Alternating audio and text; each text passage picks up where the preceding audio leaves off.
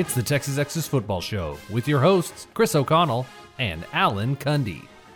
Welcome to the Football Show, your weekly ish bombardment of hot takes and mostly correct information surrounding America's team, the University of Texas, American football Longhorns.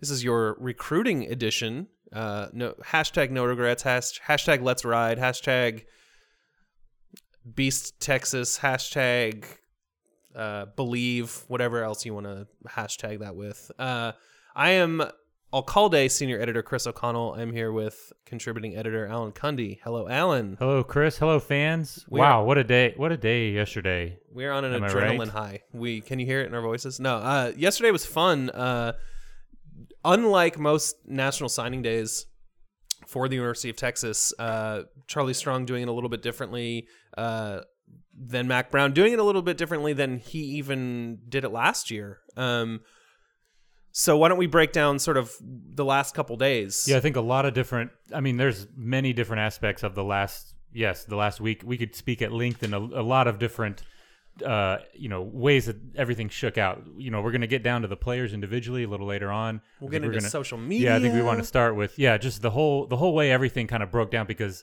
it became the story of everything coming into place was almost the kids were almost secondary to everything that was happening. I mean, obviously those kids are the reason for the celebration, but Sure.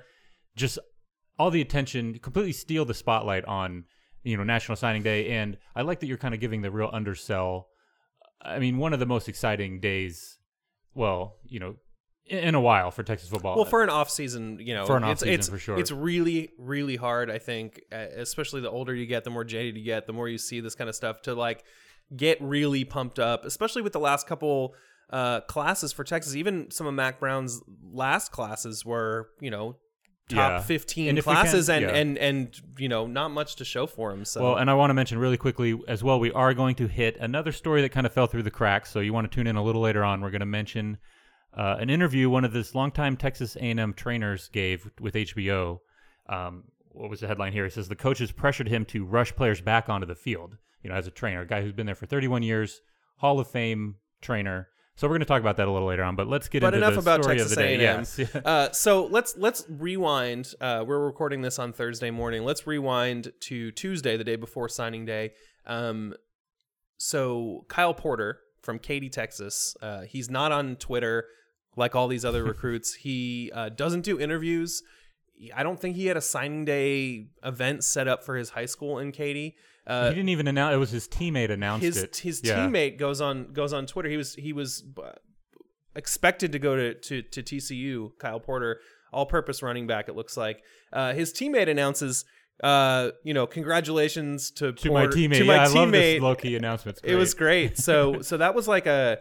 Uh, kind of an unexpected flip at the last moment. Um, So kind of the start of things. This was before signing day, the night before, the day before. It was the day before. So that made so Texas. It, it depends on which you know rubric you're looking at, but general consensus: Texas recruiting class was 32nd.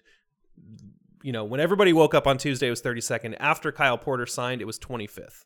So sort of you sort of see the seesawing going on here because then you start looking and you look at uh, a lot of the other big schools had a lot of their commits, their big commits already sort of locked in. Mm-hmm. You're looking at Texas and there's you know 12 13 guys that people are going to tune in to see where they go so yeah, only only what 14 12 to 14 players going into the last couple of days before signing day. So, you know, that's the reason for the ranking. There was a lot of discussion about where Texas was sitting, why aren't they better, coming off a losing season and all of these things and you know, you didn't have these players locked up and and it could go really sideways i mean uh if if a lot of those players decided you know texas was a has has had losing seasons the last two years why would we why Mm-hmm. would I go there? I can go to I can go to A and M, although A and M has problems of its own.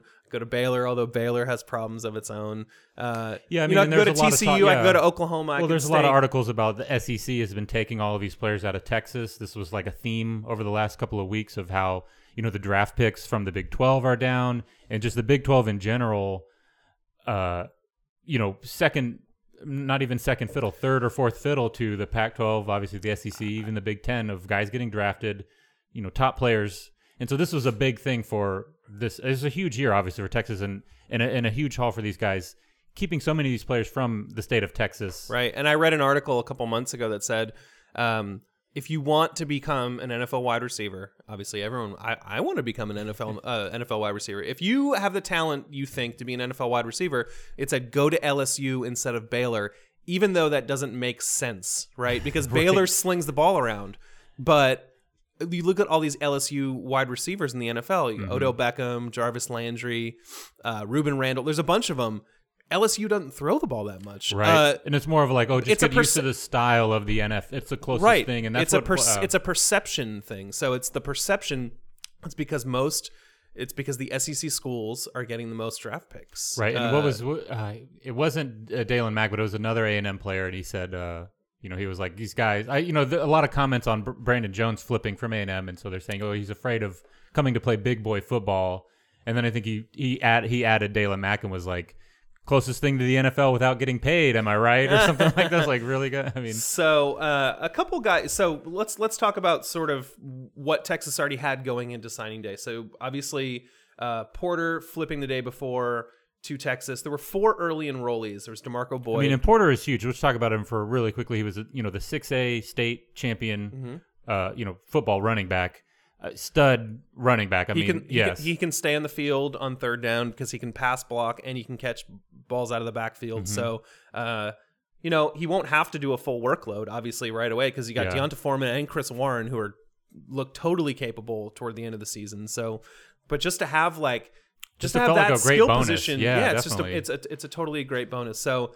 Um, so you had the four early enrollees. You had Demarco Boyd, Chris Boyd's uh, younger brother out of Gilmer, uh, Shane Buechele, who I just learned yesterday that's how you pronounce his name at the press conference that Coach Strong gave. Shane Bu- Buechele, uh, quarterback out of Arlington, Texas, uh, highly touted guy.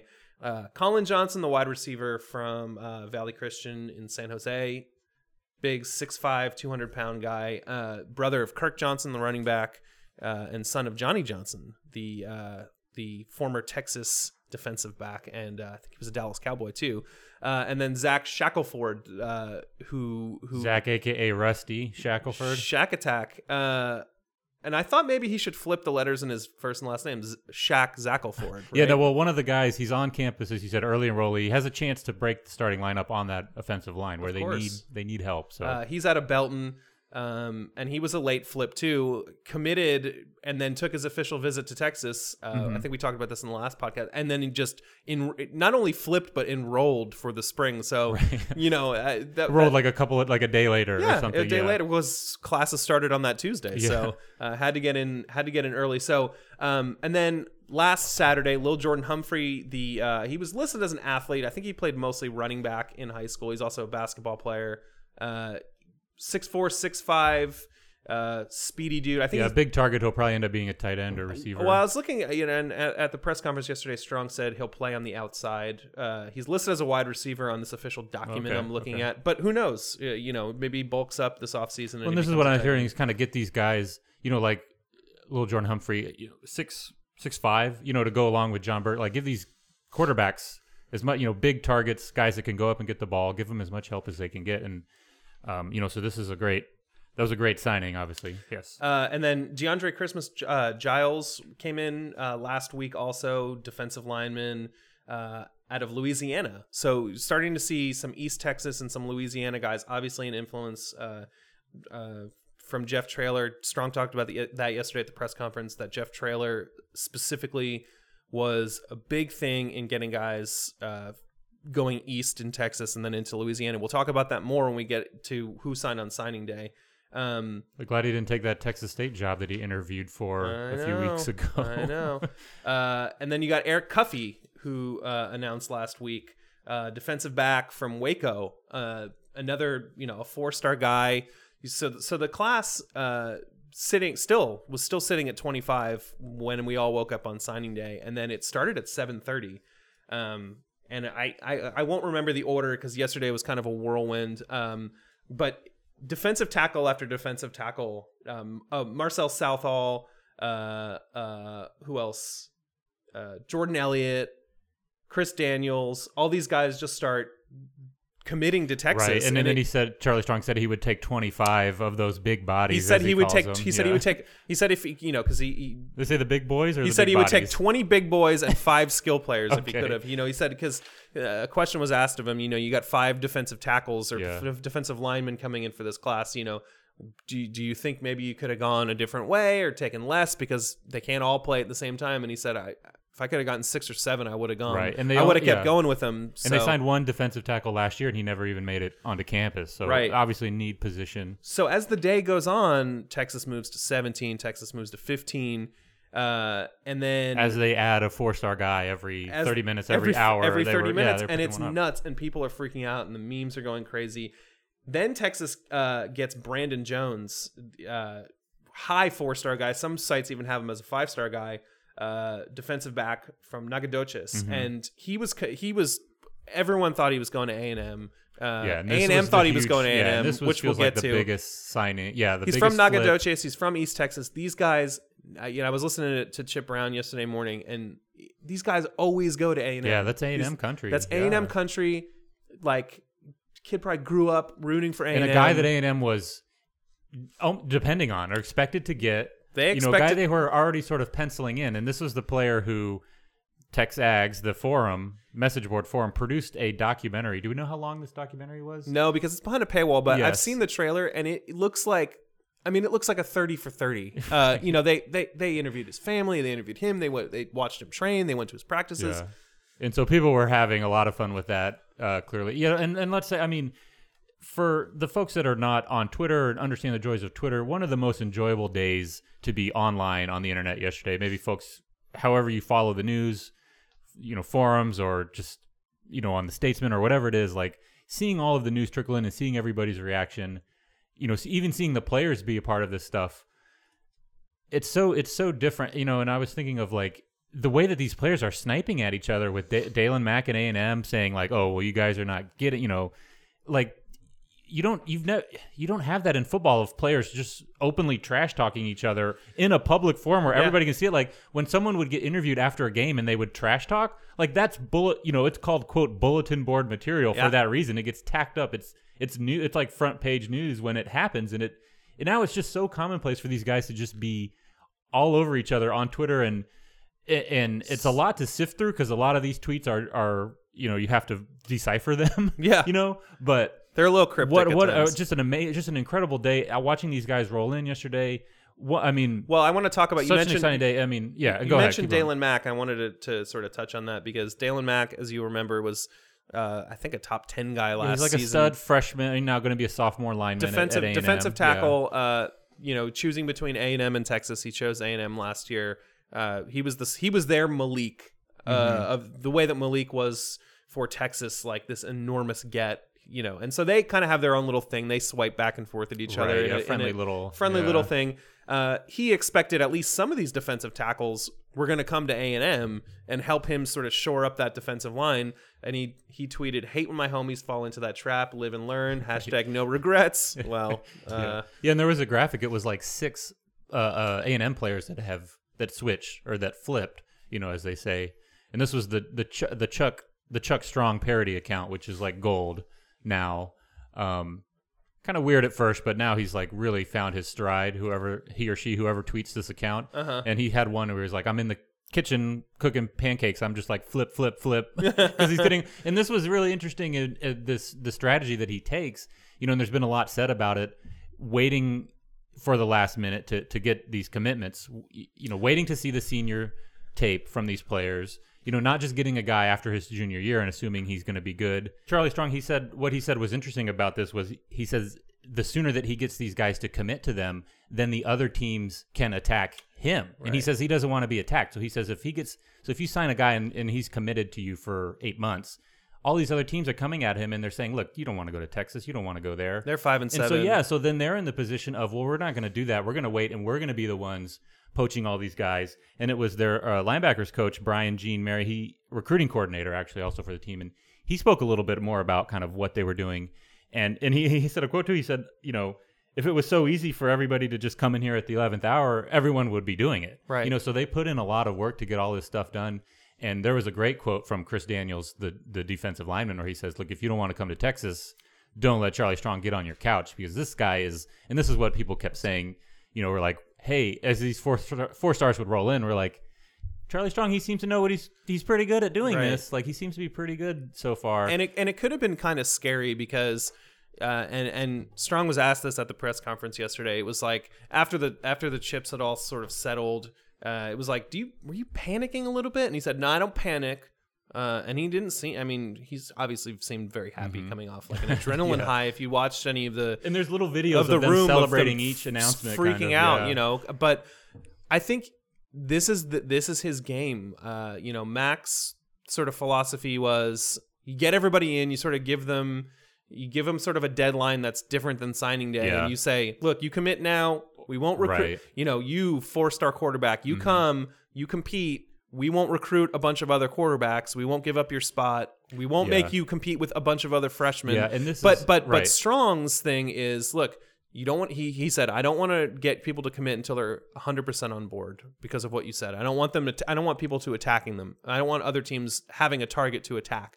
And then also, you want to wait. You want to see there are those guys like Connor Williams uh, from last year's class who ended up starting on the offensive line, who come on strong Yeah. at the end of their Or Chris senior Daniels year. was one too, where Chris he said Daniels. he said after his junior year we probably wouldn't have taken this guy. Right. But then So- you saw, you know, he was for a couple of reasons, and then he got his grades in order. His senior tape looked a lot better. Right. So you get that And he's a guy of, who may start. He he got he uh, may he's going to see action. You know, his as a freshman. you get those gems. And so, uh, speaking about Chris Daniels and flipping guys, he said that because Chris Daniels was a, was committed to OU, uh, and he he said, Chris, as long as you'll keep talking to me, because he said he'll keep calling recruits until they tell him to stop calling them. Yes, until because not- yeah. because he said if they'll take your call, that means they're still kind of interested. So Yeah. he said. He told Chris Daniels, "I'm going to recruit you up until the end, and I'm going to get you to flip somehow." And he did. Mm-hmm. Yeah, and he says too. He says, uh, you know, players they don't they don't make commitments; they make reservations. Now. Right. And so you're just sort of you earmark the page, and then you know maybe that page will still be marked by the day it comes. But I want to talk a little more in depth about this because this is like this is no less than like the most symbolic.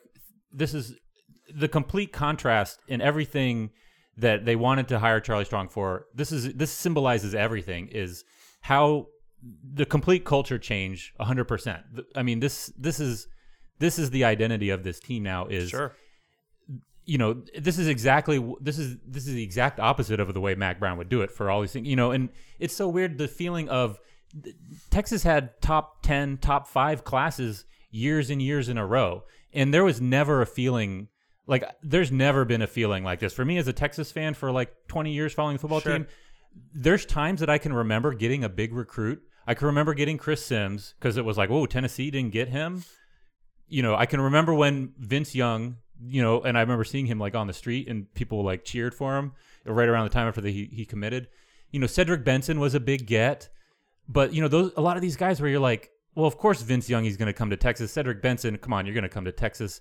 Like there was never a, a big exciting feeling, even for getting a top four. Uh, uh, you know, and this class is ranked six. You know, it's not a top five class, or it's maybe ranked 11th or 10th by some standard. It's so closer to- it's to kind 10, of yeah. It's like it's for as exciting as all of this was, and for as huge of a haul of it was, it's kind of in line with what Texas has done, you know, for the for for a long time now, and so you you want to pump the brakes a little bit because it's like, hey, we've seen this for years and years. For the past fifteen years, we've had a top twenty class, Sure. you know, but the way just the way it all unfolded, like I can't say enough for. And then you, I mean, this is what you saw. This is why everybody was just freaking out. Like, no, we've never seen this like this in Texas. It's never shaken out like this in such a dramatic way. Sure. Where it's National Signing Well- Day well, and they're signing- si- they're getting a four star guy every thirty minutes. They're coming on TV and they're they're getting this guy. Like They're ripping the shirt off and there's a Longhorn yeah, shirt the guy underneath. broke his Superman. Like, I mean, It was pretty what, cool. It was unbelievable. Well, I'll day. say a couple things about that because I I agree with a lot of that. Um, I think signing day is also a lot different now than it was when Mack uh, for most of Mack's tenure. I mean, this it's is the much country more of an club attitude that people have been talking about for years now, where Texas signs a guy when he's a junior in high school, and the dude's like, "Gravy, I'm going to kick back my senior year. I'm going to get to Texas, and we're Texas, and we're just going to roll it. I don't even really need to work that hard." And you know, this is what this is exactly the thing that they needed to fix. And you know, we could talk about rankings and stuff like that, and like you know, getting a four star guy, like sometimes the better player is a lower ranked guy who Yeah. has a chip on his shoulder. Like there's been a lot of talk of Charlie Strong's first class at Louisville, which wasn't highly ranked, but had a lot of NFL players. Teddy Bridgewater. Yeah, I mean, so so there's a lot of ways that you can go go to discuss this, but I mean, It's very ban- uh, difficult. you know, and uh, this is what Kirk Bohls said. He's like, ba- banner day doesn't even begin to describe it. Like, this is a banner the size of the Godzillatron. Yeah, it was you know? historic. yeah, I mean, this is a historic day, and I, I want to say uh, there is something to be said for the way that Mack used to do it. I know that uh, it does not fall in line with Charlie Strong's ethos, which is you recruit up until the end because you want to find those guys who are your guys who aren't as recognized by some of the other guys. So uh, there is something to be said for both ways of doing it. I mean, Mack locking up players. Some of them turned out to be Vince Young and, Yeah. like you Yeah, mentioned, oh, yeah. Cedric Benson. So that's nice. Um, this is just kind of cool in a different way. It also gave uh, Char- Charlie Strong as an educator, right? I, I've written about this and we've talked about this. He's an educator. His father was an educator. His his belief is to create these well-rounded people who then can teach themselves, Mm-hmm. right, and teach others. So what he's done here, in essence, is he made his players into really great recruiters and Yeah, uh, he's yeah. got these like he's passed along these traits and uh, he even had a quote yesterday and he said uh, you know he gave credit he named all the coaches that helped with recruiting including jay norvell and Mm-hmm. I don't remember if he mentioned Tommy Robinson, who's now left for USC, but Yeah. he he mentioned Jay Norvell, who some people think might not be on the staff in a couple weeks. Um, yeah, it's unclear what it's his role unclear. is going to be. Uh, he still is part of the staff, though. and he did address uh, that. I was wondering who asked that, but he said he's going to sit down with the staff and sort of figure out everybody's role. I think he Yeah. mentioned something like that. So But- that's TB, TBD. TBD. But he did mention that uh, the real sort of stars of this were his players. His players were the real recruiters here. And if you watched Malik on Periscope or uh, if you looked on Twitter, you saw the X's from a couple weeks ago when they're all t- just putting X. It's, they're they're all in a group chat. He told this story yesterday, which I thought was so interesting. For as much as he can vilify social media sometimes, or, Well, or, you and know, we'll get to that kinda like too. they would wish maybe it didn't exist, but Yeah, he said social media helped this what this time though. He said it is the downfall of, of society, but it like helped with recruiting, which is kind of funny. so he talked about uh, a group chat where where I think it was Jean Delance dropped out of the group chat for whatever reason. Maybe he was sick of getting texts or something. Yes. uh, and then one of his other players called him and said. Hey, we don't. I think it was Malik called him and said, "Hey, we don't know where Jean is. We're afraid he's gonna switch it, change his mind or something like that." And then Jean said, I don't, you know, it's getting a little cloudy for me. It ended up just being kind of a prank and nothing was really happening. Yeah. But, you know, these guys are all talking to each other. There's all sorts of tweets and probably DMs and deleted tweets and Snapchats that disappear that we don't get to see. Uh, these guys are all sort of recruiting each other. I remember during this during this cycle, Reggie Hemphill Mapps kept saying, "We got another one. We got another Yeah, one. yeah. We got another one. This class is going to be top five. It didn't end up being top five, but I mean, to see the class climb climb from 32nd to like whatever you believe between eighth and 12th, somewhere just right around where Auburn ended up, uh, best in basically the doubling their class in the last two days. Best in the Big Yeah. 12. Uh, St- Strong also mentioned a statistic yesterday, which I thought was really interesting. 32 players took official visits to Texas, and 24 of them signed. So um, that I know that seems I, you can take that however you want. You know, who knows if they got the best 24 that they could have gotten, but it shows you that he had these targets and he got almost every single Yeah. one of them. Yeah. Um, you know that that's just remarkable. That Yeah, and, and hearing from the players, like he's he is he hearing hearing the players say it, he's the most genuine guy. Like he gets there and he's he's just one one on one. You know, exactly like going back to that guy's quote. Like if you don't if you don't want to get recruited by him, don't start talking to him. Yeah. You know, and he mentioned a thing about uh Charlie uh, Coach Strong did, where he would find the decision maker in the house, whether it be the mom or you know whoever it is, and he would he would work that person. Yeah, he said there. He called them the pa- the broker. Um, Yeah, There's he always changed he changed that wording at first. He called him the power broker or something like there's that. always there's always somebody uh, because this is a decision that's affecting uh, basically a child, right, or Mm-hmm. a, a very young adult for their entire future. If you look at a lot of these people, uh, I don't have a statistic on this. I won't say a lot, but you look at some of these players. Uh, maybe they're first generation college students. Maybe they're se- maybe they're second generation college students, but the first one to go to a school like Texas. Yeah, yeah, and, Um, and then he mentioned how the academics was a big sell for so, them as well. So yeah. when you So when he speaks of brokers, you know, he's talking about people who really care about the future of these players, not just as football players, but where are they going to really grow Yeah. and not get into some bad stuff. Yeah, and, thi- so and this so is where he, it does remind me of Mack Brown, as it was such a family. That's that was one of the big very pluses of Mack, family-oriented. it was you know Sally Brown. It was it was a big family atmosphere, and this is what's so, so great. Are some of the stories where he was. Um, Coach Strong was eating pancakes in, in Manor with Erick Fowler. He actually went he went back for seconds on the pancakes. Hey, it's not paleo, but Yeah, he was eating strong. ribs, Strong did yeah. an extra round in the pit with Pat Moore after that. So well, he had the ribs and uh, He had the ri- yeah. He said was it? Ribs, cabbage, and uh, cornbread in Houston and he said yesterday that he that that Eric Fa- so he with said Jeffrey McCulloch, the line, big linebacker. He said that Erick Fowler's mom makes the best breakfast out of all the breakfasts he had, and, and Jeffrey McCulloch's mom made the best dinner. So Yeah. he was he was being a little and he was said it a little bit in jest, but I mean that's the kind of familiarity he wanted to have with the recruits and Yeah. their families, and so.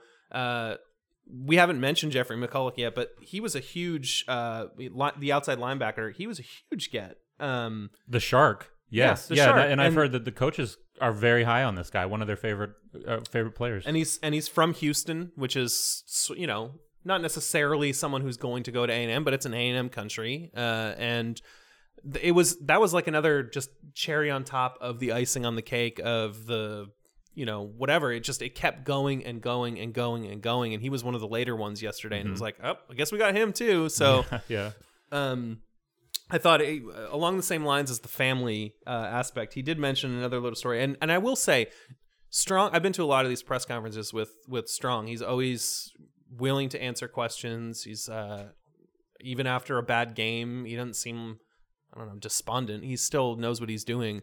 Uh, but this is the most candid I've ever Mm-hmm. seen him at a press conference, and the most Was he loose? Real he was loose. Yeah. I mean, he was kind of like he seemed got a little swagger. he seemed Swag, relaxed. as the kid he seemed yeah. happy, but he didn't seem like he he seemed like he was he ready to get to work. He's at the coming end of off a long process. coming yeah. off an adrenaline high and sort of just like he was he was getting really into details, which he doesn't normally do. So he also mentioned that he was uh, at Jordan Elliott's house. Uh, and his great grandmother was in the room for that visit. So that was the that was the broker, quote unquote, that he felt he needed to identify.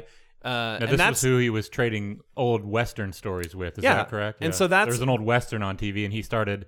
I think it was Elliot or someone who said maybe it was one of the coaches with him, but he's like, Coach Strong started rattling off westerns, and we were like, "What? What is he talking what is he about?" doing? But the great grandmother might have known. So he, you know, eh, he's not manipulating, but he's he's trying to get in the ear of the people who are going to be the decision makers. It's like it's like he Yeah. got game almost. I mean, you know, not not quite to the same degree, but um, you know, who's the one person who can get this person to see what I can provide for them, Mm-hmm. and you find out who that is. Yeah, and we talk and we talk about it being such a huge day, such a banner day. It was such a big day that it this day was so big it was like this almost bought him another year. Like results of this upcoming season be damned. Like this day was so big it was like how do you not have this guy line up again and bring in another class of guys? Well, the like this this almost I don't know if you want to say this saved his job or this bought him more time. Like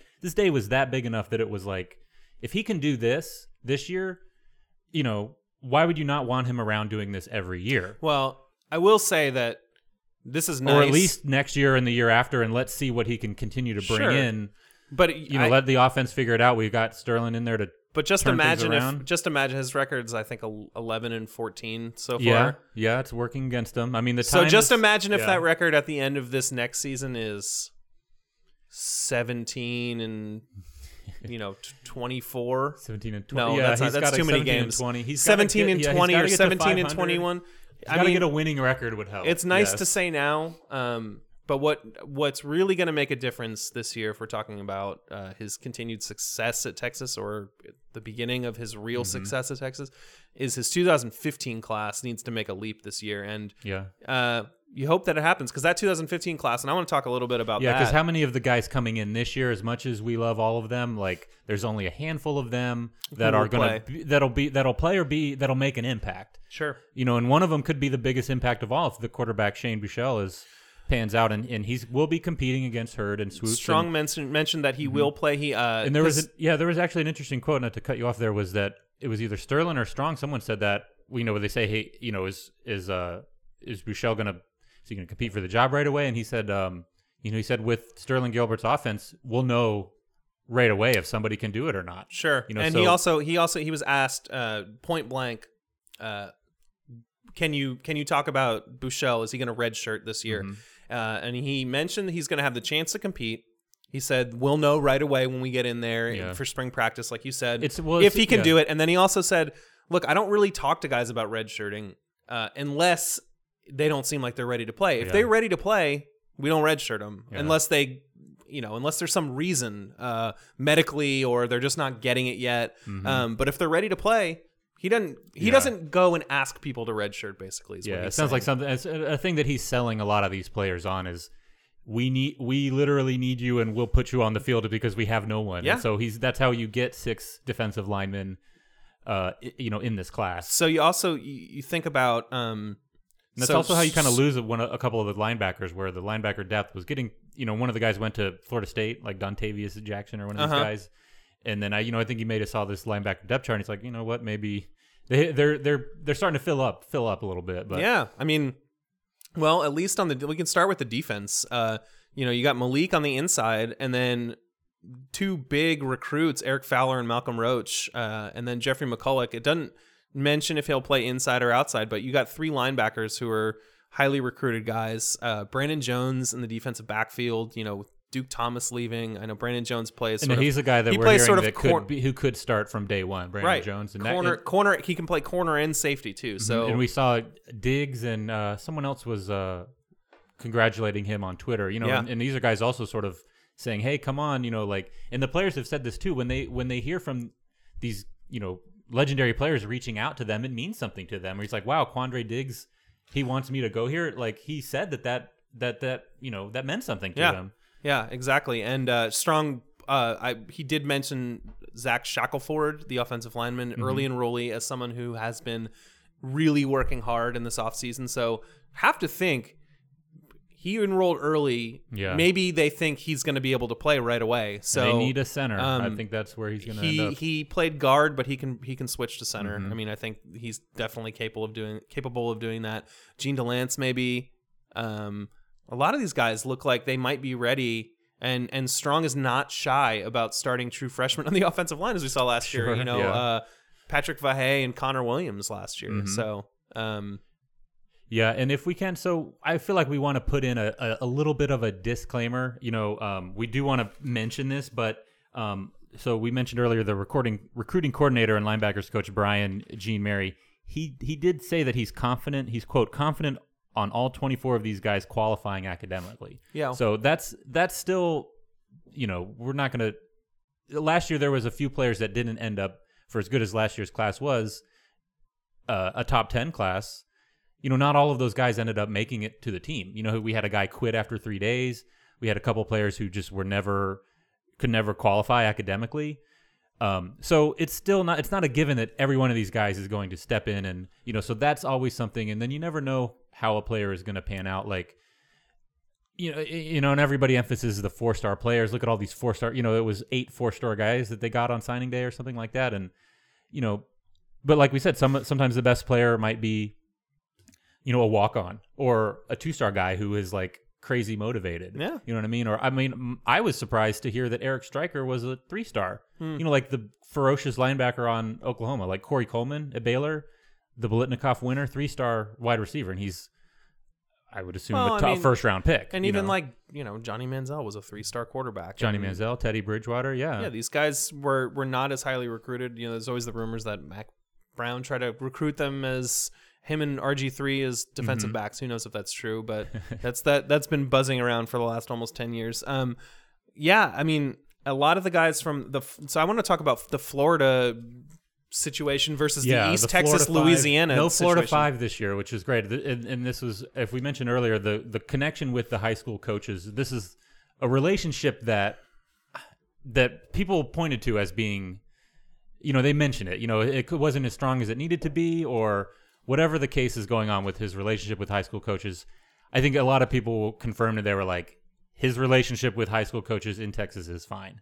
Like With after yesterday. Yes, Strong's? Yes. Well, and he thanked the high school coaches, and un- and then also, I mean, he did mention Traylor. Trail Jeff Traylor was the uh, head coach at. But he's Gil- not going into Florida for five guys who four of them never even, you know, get on the team. Which I like, you know, they they I, I like that he was going after, you know, the biggest guys in the country or whoever he can find. But you know, him focusing on Texas and getting all these guys, like th- this is what he said was his mandate is, uh, you know, put a fence around the state, as they say, and you know, lock up your home base, and then go on. But Anyway, what were you gonna say? I was gonna say that uh, he, you know, he he called out Traylor, uh, the former Gilmer High School coach, as someone who really helped him get into East Texas. I'm sure it helped him get into Louisiana a little bit too, as you sort of move east. Uh, you know, Matt Maddox. Uh, having the high, no, having the relationship with high school coaches around the state obviously helped. I'm sure. I mean, Strong's a likable guy. I'm sure he didn't, like you said, he didn't have. He wasn't like Texas coaches weren't. I'd seen reports that like Texas coaches weren't Yeah, hitting with Strong after the first. it's hard to know how sort of overblown some of that stuff is, or It's like who knows, but I mean, look, these guys. It's not exaggerating, and everyone listening to this already knows this. But these guys were like dropping like flies at their signing day. They were just Texas, Texas, Texas, and then you'd see one go to Ole Miss or A and M. The Yeah. guy jumped out of the uh, Yes. jumped out of the airplane going. a player jumped out of there. And uh, did you see? They said another player, he, uh, Bleacher reporter, whoever this was, offered that to him first, and he said no.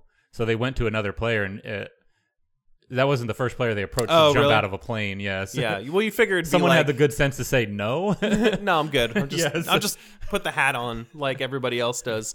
Maybe it'll be a bucket hat or something different, but it'll still be a hat. Um, so I guess sort of taking stock of of of this season. Um, I don't know quite what to say. We've mentioned all of the, almost every single one of these players, um, and kind of what their what their role might be. What you know, having this kind of depth, I think, um, we'll maybe see less of the true freshmen starting this year like we did last Mm-hmm. season. I remember at the end of last season, I uh, I don't know if it was during the Baylor game or or just before that. There was one point where yeah, it was during every single Oh, every yeah. single starter on it it was like eight of the 11 players on defense which Yeah. were freshmen And That it was yeah like- late in the Baylor game Yeah, was they're late. holding on to win this, and it was and it was like a you know major game. You're hoping this looks really good for recruits, and you got guys who you you know Deshaun Elliott and Davante Davis, like guys who are good, but you know may not be ready to contribute Right. in that way yet. Out there with Malik, who started Yeah. from the very beginning. Uh, you, you look at these guys, and maybe they'll have a year to sort of to get it together. You can't imagine that that Porter's going to be out there like starting right away. I mean, Chris Warren didn't touch the ball very much Sure. until there were injuries to Jonathan Gray, and then D'Onta Foreman went down. So Yeah. um, sometimes Yeah. that's what it takes, but you know that happens in football. And it's good to have the next man up be a really good player. So Sure. Yeah, and there's just a, I mean, there's a few spots where you can look at the real need areas. Obviously, offensive and defensive line. Their offensive line pretty set. You know, I think there's three of those returning starters. The the center is a question. We're gonna have Shackelford, so we probably have that one freshman. You know, and then we'll have freshmen on the defensive line. Probably Brandon Jones. Probably. start going to start as a safety. As and a I, and I wouldn't be surprised if one of these wide receivers emerged as, Yeah. if not a starter, number two in the depth chart because that was kind of, you know, Texas did not have that. Who do they have bringing back on wide receiver? Not Matt, you know, John Burt. Burt. Yeah, and he's Arma- going to be a sophomore. I think Armanti's a senior. okay, he'll be. Um, but then I, you got you got um, Lorenzo Joe, who Okay. was was good when he got on the field, but didn't really see the field very much. And then Yeah. you got uh, Newsome too, Mhm. Ryan Little guy, Newsome. yeah. Yeah. and he was getting loose on Twitter. he was too. I getting like loose on. Twitter, Yeah. but but but Collin Johnson, uh, you like to have a guy who's going to participate in spring practice. Uh, big guy, uh, Reggie Hemphill Mapps, quick guy, and then you got the the the the Davion Curtis. He's another little guy. Uh, Strong called him out yesterday. Not called him out in a bad way, but called, mentioned he Shouted was him out? he shouted him out. He was glad that uh, that he ended up staying in Texas because he was thinking about leaving, uh, going out of state. They ended up convincing him, and he was really happy that he ended up staying in state. Uh, and and I believe uh, Matt Maddox coached at Temple too, so that was there was it was either Gilbert or Maddox that was at Temple, so okay. they had that little connection Yeah, there. yeah. Um, another little note I remembered from yesterday. Uh, this was the Strong's mo- this was Strong at his most candid. This was where uh, he sort of showed some emotion, and he was talking about uh, Eric Cuffee, uh, the uh, defensive back who declared. Uh, I think it was on the 28th, so it was last week. Uh, didn't wait till signing day. Um, he had been sort of going back and forth, didn't really know. Um, he's from Waco, so you think maybe he'll go to Baylor. Um, and once he had declared for Texas, he had this like moment of pride just like swirl through him. and Strong repeated what he said to him. And it was this like really tender moment. Strong t- speaking into the microphone and he said, Coach, I'm going to the University of Texas. And he like paused a beat and it was like, whoa, like this is like this really uh, emotional moment for this recruit who finally had figured out where he really wanted to go and was really proud of it. And so he's kind of he's ki- ki- trying to instill that, uh, especially with you, you talk about him holding off and waiting to get guys 100% on board before they commit. That's the kind of moment that he's waiting for until the guy's like, oh, wait a second, I can go to Texas. Like, I'm going to do that. Uh, Yeah. And I'm really excited about doing that. Maybe I grew up watching Texas. I mean, this kid obviously grew up when Baylor was terrible. So maybe he didn't care about going to Baylor, but that's the the recruiting ethos that I think that's when it really sort of hit home. Like he's not just trying to get somebody to go, yeah, I'm going to go to Texas, and then maybe the guy flips later, or maybe the guy still wants to come, but he's kind of like, oh, maybe I could have gone somewhere else. Like he wants to wait until he wants his guys. He wants the guys who are really going to come and be like. I'm here. I mean, remember you saw you saw when Strong came. He kicked 12 guys yeah, off the team in the first that, summer. whereas, Like, if you you need to be yeah you need to be fully on board. You need to be the type of person that that we want and that wants to be here and that you know that's ready to to be molded. And last and last last year, I mean, uh, Du'Vonta Lampkin. Remember, Du'Vonta Lampkin Mm-hmm. was uh, was is now with OU. He came to Texas, didn't really participate in in summer practices. I think because he. He, Yeah. His Spanish elective wasn't going to qualify. He was Yeah. scared that if he failed it, he was going to have to go to junior college. So he wanted to request a transfer. And Strong was basically, first of all, they wouldn't release him to OU, It was- which for it- obvious yeah. reasons. But but Strong said, you know, uh, look, if you don't want to be here, I can't make you be here. And whatever, give your spot up to somebody else. Yeah. You know, like I don't, you know, like I'm not gonna piss and moan about. You didn't say piss and moan, but I'm not gonna piss and moan about some guy who doesn't really want to be here in the first place. So you got to kind of be all in or see ya. So um, You know, yeah, and that, and, and when you when you hear players mentioning, you know, the the sales pitch or you know him coming into the home and and you think of all those things of, of the core values and you know just the kind of guy that Charlie Strong is, and it it it does it makes you feel it makes me feel good. You're like, man, this guy is who wouldn't want to come and play for this guy? And this is kind of like keep him off your couch. yeah, and you felt that way when you got it when when he was hired, and you're like, oh, he's going to do these core values and all this stuff, and then you know it sounds good. Kicking off players was a little bit of a system shock for some people, but then you see what the sort of the good the good side of that sort of thing is the rewards, the bounty of all of that stuff in place. Is all of these players coming here, all of the right type of guys, and it, it makes you really excited for the future of the team. And I think that's why a lot of the people, a lot of the Texas fans online, getting maybe a little carried away yesterday. Can we say that? Can Oh. we say fans getting a little carried yeah, away? everyone got carried away. I mean, I And got people are carried. going after national writers who did nothing wrong other than point out rightfully Texas's ranking like a couple of weeks ago. oh yeah, yeah, yeah. You're just stating what the ranking is. Like, hey, national writer X, don't you feel foolish? And like, well, no, I just reported well, the you know facts. who they should have been going after were the were the local beat writers who were writing the the the columns that were like I won't name any of them although I linked to them in my story so who cares that I wrote yesterday but you know it's like these stories that are just obviously you got nothing else to write it's recruiting recruiting off season and it's like strong is losing in the Uh, recruiting yeah, game I mean, and that was the story a week ago when they're they're in the 30s nationally and they have maybe 10, 12 guys locked up. Like that's that's appropriate from where they were at the time. And is everybody going to write a column saying, "Well, let's give them time and see what happens on National Signing Day"? No, you're going to report You what's could. going on at the time. You could if you think if you ha- if you think you have some insight into Yeah. what you think he might be doing, unless Right. you think that it's not going to work. And I think that's what made so many fans kind of feel like aha moment Uh-huh. because they're like, we knew all along. We've been reading the tea leaves on what these players have been saying. Oh, well, well, and You that's know, also we getting everybody. that's also nonsense too because course. because i uh i remember waking up you know and i'm i i have to remain unbiased when i'm when i'm watching all of this stuff so I don't have you. You can you you do. you don't have to I don't but i to. do Yeah. uh and i'm also not from here so um you know i like to see good things happen okay. for texas but i don't you weren't from Texas, but he got here as quick as he could. no, I did not. I was dragged here kicking and screaming by my wife, but I love it now.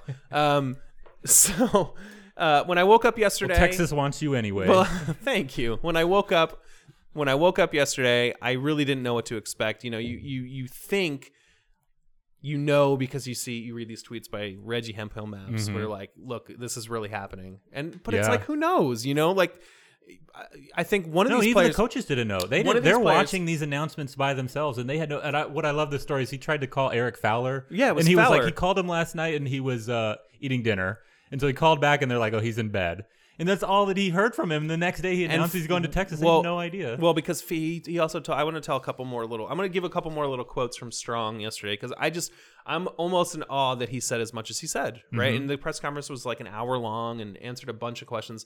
He mentioned that Fowler didn't know they didn't know where Fowler was going to go. Mm-hmm. Uh, he said a lot of these guys we had kind of an idea that they were Yeah. coming, but Fowler was one of those that they did not know, and he, apparently Fowler didn't know until he sat down and he pulled the hat out yeah, uh, yeah. So that was an interesting thing.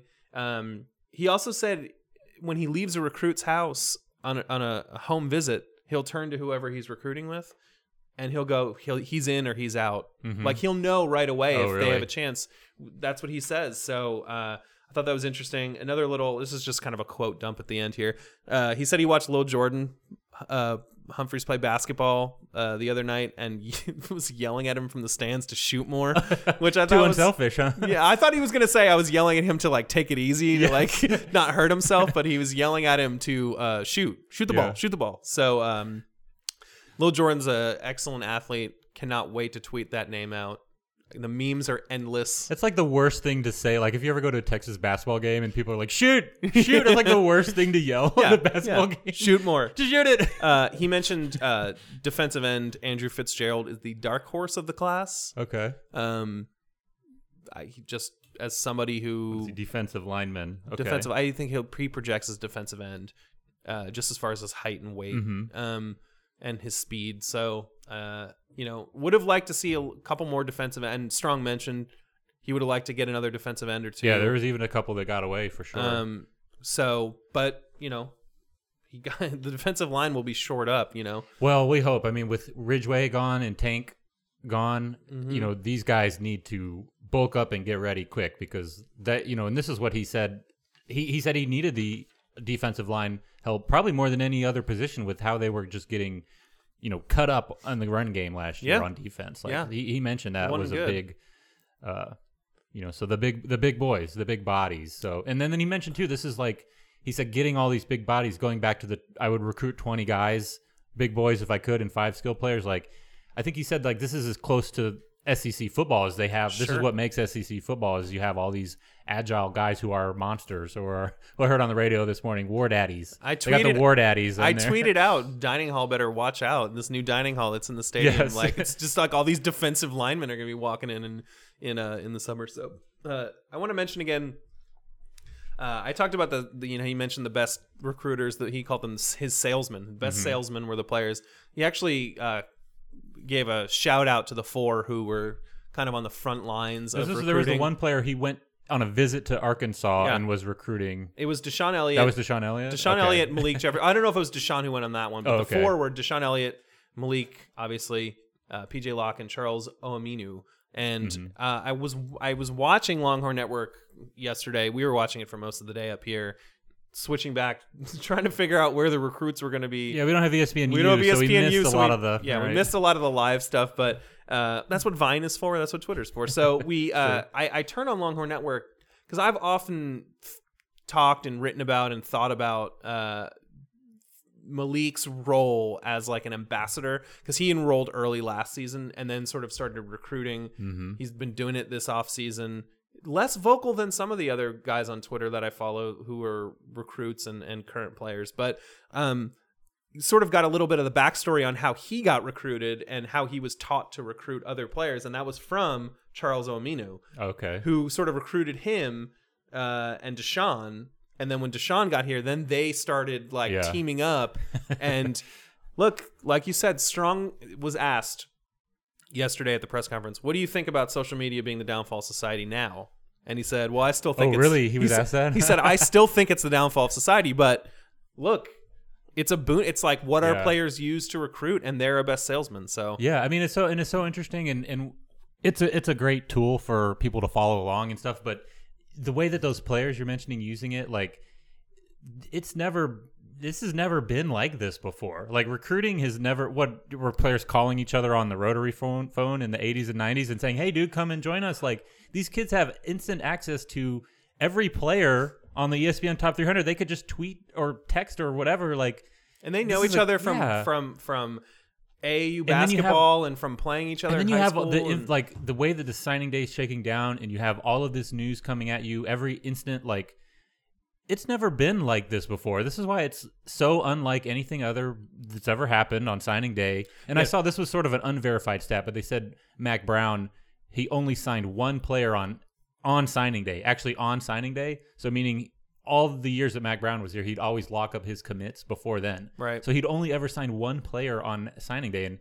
Charlie Strong signed like 14 or something yesterday. Yesterday. remember what it was. Yeah. So uh, which is just which just shows you it's a different philosophy, which is maybe not one is better than the other, but yeah, different anyway. philosophy, but you know, like like we it said, made rec- it made for a wild and crazy. is yes. recruiting is different. I mean, Malik was on Periscope yesterday. It was like the Texas football Snapchat account, which I yeah, he's live streaming them from the room on his telephone. Like w it's It's, it's, insane. bizarre. So you get this bizarre. inside look. I know the day before that, uh, I don't remember which player it was, but he was spinning around in his chair in that room, Uh-huh. and then he catches Strong, and Strong it, gets cut off because it's the end of the video. But Strong goes, "What are you like?" It was like Oh it was like he was just like, "Stop!" Like enough. so he's like, you know, these guys. He said Periscope's gone too far. This is all I heard too him much. mention Periscope. Yeah, well, because he was asked point blank about Periscope. Okay. He said, "What do you think about Periscope?" Because that was Malik on Periscope. I'm surprised that he would know. Malik was just walking around Yeah. on Periscope, but he said this has gone too far. This has gone too far. So obviously, it was a boon. Uh, it really helped uh, his players recruit because he said, uh, and this is the last thing I'll. This is my last thing I remember about the the press conference. He said when he was recruiting, like at Florida and South Carolina, Mm-hmm. uh, at, at, you know, back when he was a coordinator and an, and, a, and a defensive assistant, he said he used to ask players, you know, do you want to do you want to host when the you know f- during these guys' official visits? You want to Yeah. host, and guys would always say, "I got to go home. I got something to do." Now these players at Texas, he said he asked them when they want to host. They say, "All right, who is he? What position does he play? What high school does he go to? Give me all the information, and we'll figure something out. Like, and we'll we'll show them around. We'll we'll be at the stadium." So he said the guys are. I don't know what it is. Maybe it's because you know everybody is into recruiting more as a whole, or if Mm-hmm. it's these players specifically. Um, I think it's more the culture of the millennial age. it's the millennial Yeah. age. It's like uh, people talk about this in basketball. How you know the NBA players used to all hate each other, like Isiah Thomas and Yeah. Michael Jordan and Magic hated That's what, Isaiah. that's what I was thinking when you were mentioning the players. I was thinking the way that Dwyane Wade and those guys on the Miami Heat they teamed They're like up. buddies, Yeah, yeah. they're like they formed. They realized that, That would together, never happen. Yeah, they're and this is the sort of theme. Even the last year with the Missouri football team uniting and doing the strike, it was like players are starting to realize they have, you know, power in numbers. You know, it's it's not a yeah, they play team sport. Yeah, they realize yeah. that they play a team sport finally, which is nice. You know, it's like you, you kind of want that like killer mentality still when, when you watch the NBA between guys. You don't want them hugging Mm-hmm. like it, you know, before the tip off. But you know, it's kind of nice that on a, on a team like this, like for Texas, uh, guys are saying, "Yeah, how can I help, coach?" Mm-hmm. And Strong is. Uh, self-aware enough to go look these guys are the ones who are getting this done so Yeah. i think that was really great uh unless you have anything else to say I we'll mean, end it it's, here It's the, and and it's not to say that other teams didn't have a great day. You know, Alabama was the number one class for the seventh year. was out it of the- alabama again Seven out of nine Ole years. Miss they've had a really top. good class. Ole Miss did really well. You know, Baylor did better than they've ever done You know, were they? They, Were they like 11 or 12 or Right, something. They were just a little bit outside behind the top Texas, 10. but this was the highest ranked as Art Briles has ever had. I think Auburn was just ahead of Texas. Um, Yeah, Auburn. A lot of all of those SEC guys. And this is what I was hearing about A and M was that they had an okay class, but I mean, it's hard to keep pace with those SEC teams that are just stocking up those big boys, as they say. And so, big boys. Yeah. I I I, I want to mention. I want to yeah. mention on Twitter. Uh, UTSA's athletics account tweeted at me because I mentioned I set out a joke tweet because guys Oh, used to say because guys were declaring and they say they were saying I'm I'm going to the University of Texas and I said what if they at the end of that said at San Antonio or El Paso and uh, the UTSA Roadrunners account was like uh, we'd love it. was like, what if they also meant, what if they meant Tulane, like UT or something like that? And then another guy who was a Roadrunners fan said, hey, we got a four star guy today. So Right. UTSA, shout out to UTSA. They got a four star guy. Te- I'm just happy yesterday. Texas. Did we finally jump over Houston Cougars? I got sick of hearing about this uh, all week, uh, all month, months now. We, oh, Houston is beating Texas and Baylor. Houston has more guys. Can we, enough about Houston already? Sorry, but so- Houston's a hot name, man. yeah. So, but not to say that other teams. shout out H Town. other teams had good days. I mean, Texas wasn't the top overall. Oh. But Texas was the story of the day. Look, Like, for a five and seven team, for five and seven That's as to- good as you're to gonna go do. from 30s ranking to number six the, to the top 10 like it's uh, it's unlike i think it's very unusual let's just say Right. for any year to, for that to happen So- you know, let alone for texas or for anybody one last bit of programming. Uh, it was mentioned. I, we we we all got um, all of us that were at the press conference yesterday. We got a email from athletics confirming that uh, spring practice is ten- tentatively scheduled to begin on Monday, March seventh. So that's coming up. Um, there's no practice uh, the week of spring break, obviously. South by baby. Uh, just kidding. Uh, and then the, the the orange and white scrimmage uh, is scheduled for April 16th at 1 p.m. I'm sure that's a Saturday. It's always on a Saturday, right? Um, Mm-hmm. or Sunday? Isn't it Sunday? Oh, they do like fan day and all that stuff Fan Yeah. day. So uh, the four early enrollees, I'm sure I am hoping it'd be nice to see Shane Buechele out there. So you see Yeah. Buechele out there i think we've seen enough probably swoopes and swoopes behind center see, you're. I love Swoopes though. I think I mean he's going to be a valuable part of this team, the most experienced quarterback that they have. You Yeah. know, so for whatever that's worth. Yeah. Um, so maybe you get like to see Shane Buechele, a little Collin Johnson out there, little Shaq Shaq attack on the offensive line. Do we have a guy named Shaq? That's Zach, what. Zach Shackelford. Oh, okay, okay. Zach Attack. Shaq Zackleford. Um, Right, right. I was to, yeah. We need to interview him. I was feeling like this. I feel like you know, Lil Jordan. We got a couple of great names. Peyton Aquin, but they call him Bash. You know, so we got Bash. We got the Shark, Rusty Shackleford. But I feel like Texas is not going to reach that upper echelon. We need to get some players named Shaq, Shaquille. I'm calling can- him Shaq Zackleford. They can be either Shaquille or Shaq, but then we'll know. Lil Jordan. Uh, Strong also said yesterday he Best called name. out his name, Yes. best name, Lil Jordan. So, hey.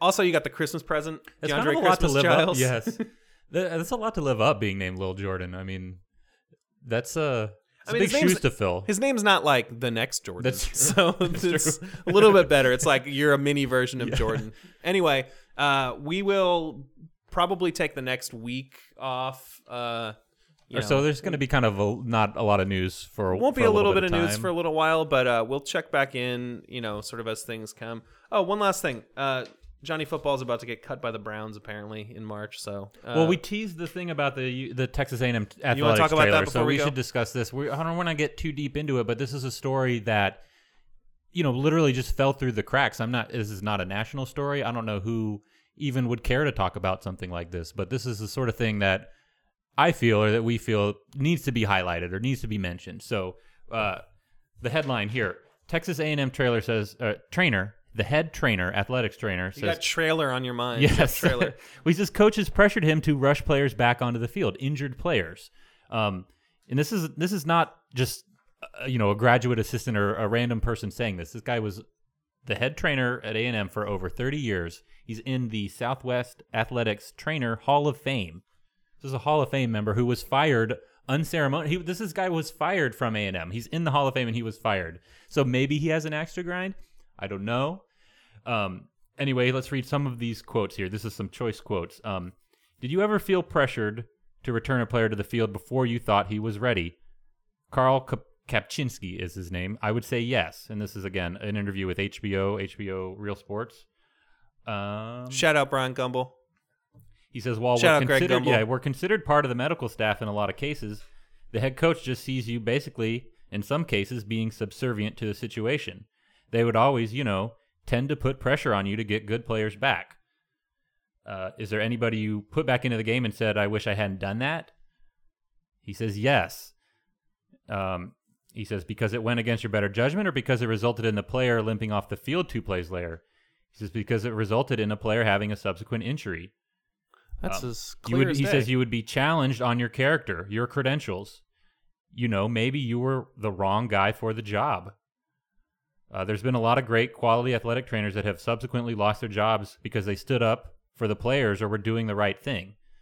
And so, I mean, just basically uh, one of the most terrible and hor- you know, uh, what do you what are you what are your thoughts on that? Like that's not pleasant to read. That well, this is a fired pl- the fired trainer you mentioned. So yeah, a Hall of Fame. number one, you have to sort of We don't know why he was fired either. It was just you sort have to of, sort of take it with a grain of salt, only because this pl- this guy was fired. But I will say, it sounds credible because he's. I'm saying he's credible because he's a Hall of Famer. I don't know. It Yes. seems like he knows what he's doing. and he was honored by the Big Twelve. Um, and I'm yeah. not in any way surprised by this. Uh, I think this happens at on the college level. I think this happened. Uh, people were mad that uh, Jerrod Heard was was playing after Yeah, so soon. I was one. I was among them. Um, I think this happens. This obviously happens in the NFL. You see guys get quote unquote their bell rung. Which The guy in the Rams this last year. What was the um the big missed concussion? oh uh, uh, Case Kellen- Keenum, wasn't it? Case Yeah, Keenum, from yeah. Houston. Houston. Yeah. Um, yeah, guys who look like they don't even know. Uh, this happened at Michigan a couple years ago. Look, looks like guys who like they don't know where they are and they're back in the field, and that's the reality of this. And I think that this is a. I don't. it's something we're learning. I, it's my. It, it's something we've figured out now. it's my instinct to say that this is another just another A and M thing, but this is not another. I mean, this Yeah. is this happens everywhere. Uh, teams should be better about it. I don't think they will until there's like a systemic change in I mean, yeah, and it's this is the football culture of rub rub some dirt in it. Yeah. You know, like that phrase comes from But football. these are, I imagine. but these are brain injuries, and and and yesterday, uh, well, no, this Ken interview Stabler, doesn't. No, you're right, but this, dinner, this interview yesterday- doesn't mention the word concussion or doesn't get into that. They just talk about injury and Hard hitting. I'd like to see the rest of the interview because there's Uh, only a quote excerpted in the Austin Statesman. So So you know, it came out yesterday. Ken Stabler, who had his brain, he died uh, died recently, had his brain examined, um, and they found Mm-hmm. The snake? CT, they, the snake. They found CT in his brain too. So not the shark. Yeah, I mean, and it's kind of like it's sad when you're like, well, of course that, of course he did. Yeah. you know what I mean, or a guy who kind of was in a bad place towards the end, if I can recall correctly. Yeah. Uh-huh. So you know, I uh, I love piling on A and M. I think it's funny. Uh, it's new for me too. I mean, I've only been doing it the last couple years, know- so I think that I think that it's I think that it's uh, it's easy to say, look at this uh, this team who's obviously who's come up in the last couple years, and they're trying desperately to hold on to this newfound success. Um, but I think this happens everywhere. I know, and it's it's it's sad to say that that that this is the sort of mentality or the culture you expect in football. It's still eye opening to read. Like this Sure. is still Oh, I don't like it. yeah. This was this was like y- you know when you see someone who who is credible, who we feel is credible, who's saying who's saying yeah, this is what happens, and then you know this is what you we've all seen Varsity Blues. Have you seen Varsity Blues? Of course. Okay. I mean, we know that they're closing the the trainer door to put that shot in the guy, or you know, and and uh, tweeter tweeters yelling no, don't do it or whatever. But it, it's sad to see that this is the reality. You know, this this movie, which is dramatized. You know, it's based on. That's a documentary. Anyway. yes, this is filmed at my high school in Elgin. starring James Van Der Beek Yeah. as himself. Um, all right, well, that's a somber-ish note to, to end on, but uh, we'll be back in a couple weeks probably to talk about. We're gonna bring you the news everyone is afraid to mention. We're gonna bring at the you- very end of the show. We're gonna bury it. they don't want to hear from us. uh, so we'll bring, we will, uh, if any news comes up in the next couple weeks, we will record another one of these, and we'll also come in uh, as we get closer to spring practice, and I don't know, maybe we'll hear some depth chart info. I bet we won't, but maybe we will. So Yeah, I Um, feel like a lot I'd of like the to do a- drama with this team is we've got the coaching staff mostly figured out. Yeah, the well, classes in here signed. Strong, like you said, is going to address uh, any coaching staff changes in the next week or so, or weeks c- to come. I'm sure before spring practice starts. Think a little bit of shuffling the deck, but I feel like Yeah. we're in a good place now. Finally, absolutely. So, uh, I guess that'll do it for us. So, we'll see you next time. see you, folks. The Football Show is a production of the Texas Exes, the Alumni Association of the University of Texas at Austin. To learn more and to become a member, head over to texasexes.org.